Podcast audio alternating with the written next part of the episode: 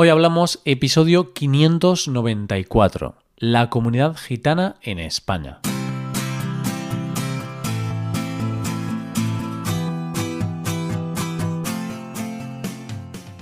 Bienvenido a Hoy Hablamos, el podcast para aprender español cada día.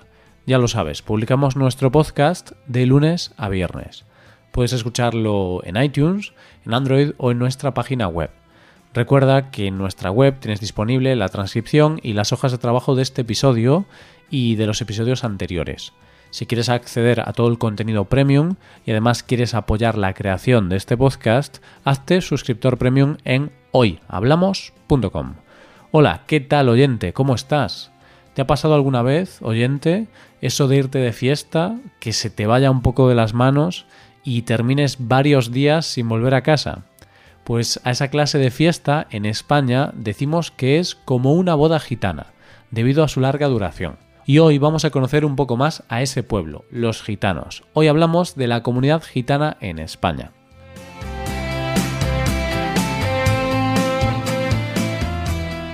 El artículo 14 de la Constitución española dice, Los españoles son iguales ante la ley, sin que pueda prevalecer discriminación alguna por razón de nacimiento, raza, sexo, religión, opinión o cualquier otra condición o circunstancia personal o social.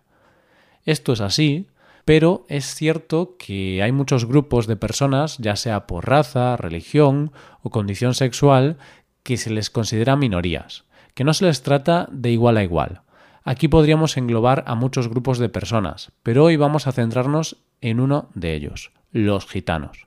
Por si no lo sabes, oyente, los gitanos son una de las comunidades más despreciadas por la sociedad. Y a pesar de ser una parte muy importante en España, unas 750.000 personas, se les suele tratar como una parte marginal de la sociedad. Pero es cierto que aquí hay que hacer un poco de autocrítica, porque aquí entramos en una doble moral porque es verdad que a los gitanos los tenemos un poco como ciudadanos de segunda, pero luego nos orgullecemos y presumimos de una de las mayores joyas de nuestra cultura, el flamenco, arte que está íntimamente ligada al pueblo gitano. Y es que parece, nos guste o no, que diferenciamos entre gitanos ricos y pobres. Rechazamos a los pobres porque pensamos que viven al margen de la sociedad, pero ponemos en un altar y admiramos a grandes flamencos y gitanos como Camarón de la Isla, que dicho sea de paso ha sido uno de los grandes artistas de nuestro país. Quizá antes de meternos en estas cuestiones deberíamos saber un poco más sobre este pueblo y preguntarnos quiénes son los gitanos. Los gitanos son un pueblo originario de la India. Tienen un idioma propio, el romaní, en su mayoría son católicos y una de sus características principales es que siempre han sido un pueblo nómada. Su sociedad se basa en una serie de valores donde los tres pilares fundamentales son el comportamiento, el obedecimiento de sus propias leyes y el respeto a Dios. Al hablar de obedecer sus leyes es porque este pueblo tiene un sistema propio como sociedad, es decir, su propia estructura social, un sistema de valores y un idioma propio. Todo gira alrededor de la familia, según la familia donde naces, lo que ellos llaman linajes, así será tu prestigio y tu papel en la sociedad. Es una sociedad patriarcal, es decir, mandan los hombres, y uno de sus valores fundamentales es el respeto a la familia. Como te podrás imaginar, al ser una sociedad patriarcal y con un profundo respeto al cabeza de familia, el papel de la mujer es bastante secundario. Las mujeres ya desde que son niñas solo tienen una función, Primero, respetar y cuidar a su padre y hermanos, y más tarde, respetar y cuidar a su marido. Otros de los valores principales de su cultura son el orgullo de ser gitanos, la solidaridad entre ellos y la importancia que le dan a los símbolos y los rituales. Uno de los rituales más importantes para ellos son los entierros, ya que si un familiar muere deben vestir de luto, es decir, de negro, durante al menos un año. Y si otro gitano ve a esa persona, aunque no lo conozca, debe apagar la televisión o la radio en señal de respeto. Otro de los rituales que más llama la atención del pueblo gitano son las bodas.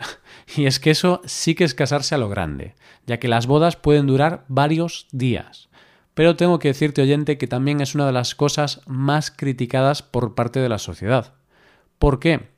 porque a la mujer, como requisito para casarse, se le exige ser virgen y se le hace la prueba del pañuelo, que consiste en comprobar que efectivamente es virgen y por lo tanto válida para el matrimonio.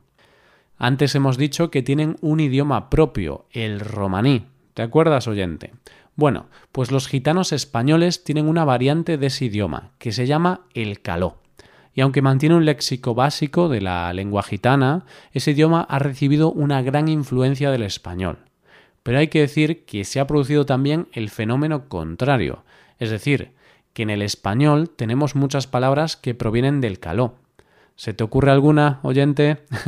pues mira, te digo alguna que seguro que conoces, como chaval, parné, molar, currar, sobar o chungo.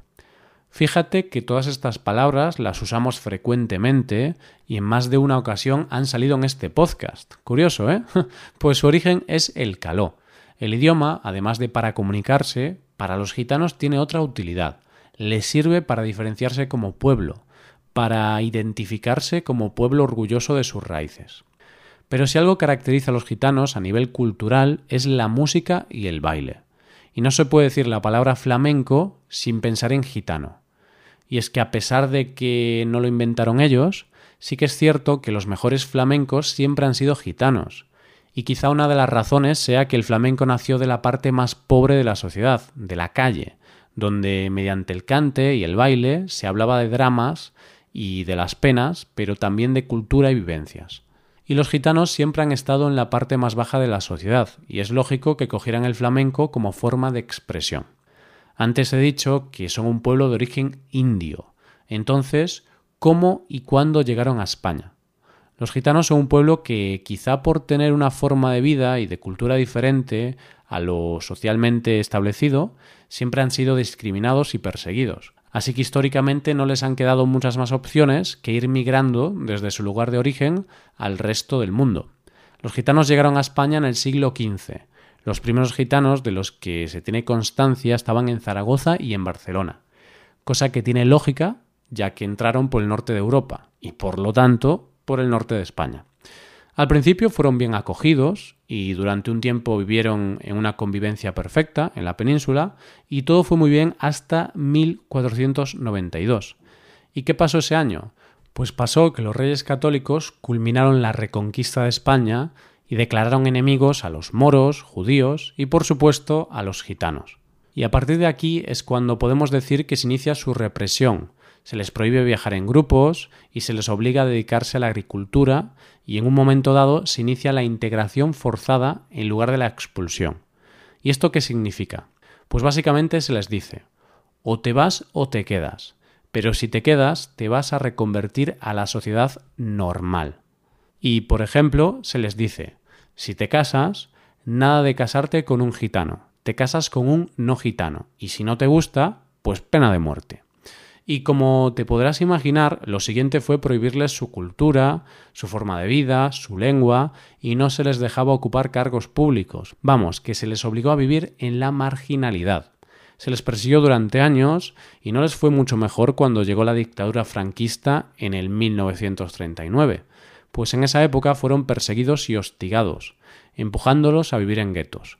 Fue a partir de 1975 cuando el gobierno de la democracia empezó a crear proyectos para su desarrollo e integración en la sociedad. ¿Y cuál es su situación actual en España? Pues hoy en día son un pueblo asentado en España, pero es cierto que aún hoy se tienen que enfrentar a graves problemas. El problema principal es que siguen sufriendo una gran exclusión social. Todavía hoy se les considera un pueblo al margen de la sociedad. Normalmente se les excluye del centro de las ciudades y viven en los suburbios, y más de la mitad de la población gitana vive en condiciones de extrema pobreza. El pueblo gitano no accede al mercado laboral. De hecho, el 37% de los gitanos hoy en día se dedica a la venta ambulante. Subempleo, precariedad y la falta de gente asalariada y calificada es el principal problema al que se enfrenta el pueblo gitano. No hace mucho hablé con un profesor que daba clase en un colegio de primaria en una zona donde casi todos sus alumnos eran de la etnia gitana. Y él me contó que la principal lucha de cada día no era que aprendieran a leer o a escribir. La principal lucha era simplemente lograr que fueran a clase. y es que este es el principal problema a solucionar con los gitanos, el absentismo escolar. Me contaba este profesor que él llegaba cada mañana a clase y estaba solo, y entonces empezaba su rutina diaria, llamar por teléfono uno a uno a sus alumnos para decirles que fueran a clase, que daba igual a qué hora llegaran, pero que llegaran. Las estadísticas dicen que más de 6 de cada 10 alumnos gitanos de entre 12 y 24 años abandonan los estudios. Solo el 9% de las personas gitanas de entre 12 y 24 años tiene el bachillerato o el título de formación profesional y tan solo el 1% está matriculado en estudios superiores. Las razones para abandonar son variadas. Muchos de ellos se van a trabajar con sus padres. Otros piensan que estudiar no vale para nada o en el caso de las niñas ocurre que algunas niñas, aunque son muy jóvenes, ya están en edad de casarse. Mientras el abandono escolar en España es del 18%, entre los gitanos ese porcentaje sube hasta el 60%. Son datos malos, está claro, pero si comparamos estos datos con el pasado, hay que reconocer que en las últimas décadas el nivel educativo de la población gitana ha mejorado bastante. Pero claro, con un 60% de abandono escolar, todavía hay mucho trabajo por hacer en este asunto. Queda mucho camino por recorrer.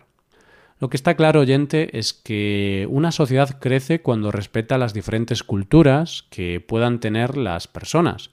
Dice muy poco de un país cuando se desprestigia o infravalora a otras culturas por el simple hecho de no ser la suya. El pueblo gitano es un pueblo con una gran tradición y con una cultura muy arraigada que a nosotros como país nos ha aportado bastante. Pero también es cierto que esta exclusión no es solo culpa del resto de los españoles. Nosotros tenemos nuestra parte de culpa, claro, pero los gitanos también tienen que mejorar en muchos aspectos. Las sociedades y las culturas tienen que evolucionar con los tiempos. Y yo creo que el pueblo gitano, sin abandonar su cultura y tradición, en algunos temas debería avanzar y adaptarse al siglo XXI, de la misma manera, la educación es la clave para mejorar en una sociedad. La formación de los niños es fundamental para que el día de mañana puedan acceder a puestos de poder y poder cambiar los prejuicios de la sociedad. Y si las propias familias gitanas no animan y ayudan a sus hijos a ir al colegio y a estudiar, esta integración no va a ser posible. Y también, como hemos dicho en otros episodios, la revolución de las mujeres ha empezado y el pueblo gitano debería entender que las mujeres sirven para algo más que para ser hijas, esposas o madres. Y esto es todo por hoy. Si te gusta este podcast y aprecias el trabajo diario que realizamos, te invitamos a que te hagas suscriptor premium. Los suscriptores premium pueden acceder a la transcripción y al PDF con ejercicios y explicaciones hazte suscriptor premium en hoyhablamos.com. Muchas gracias por escucharnos. Nos vemos en el episodio de mañana, donde hablaremos de expresiones en español. Pasa un buen día. Hasta mañana.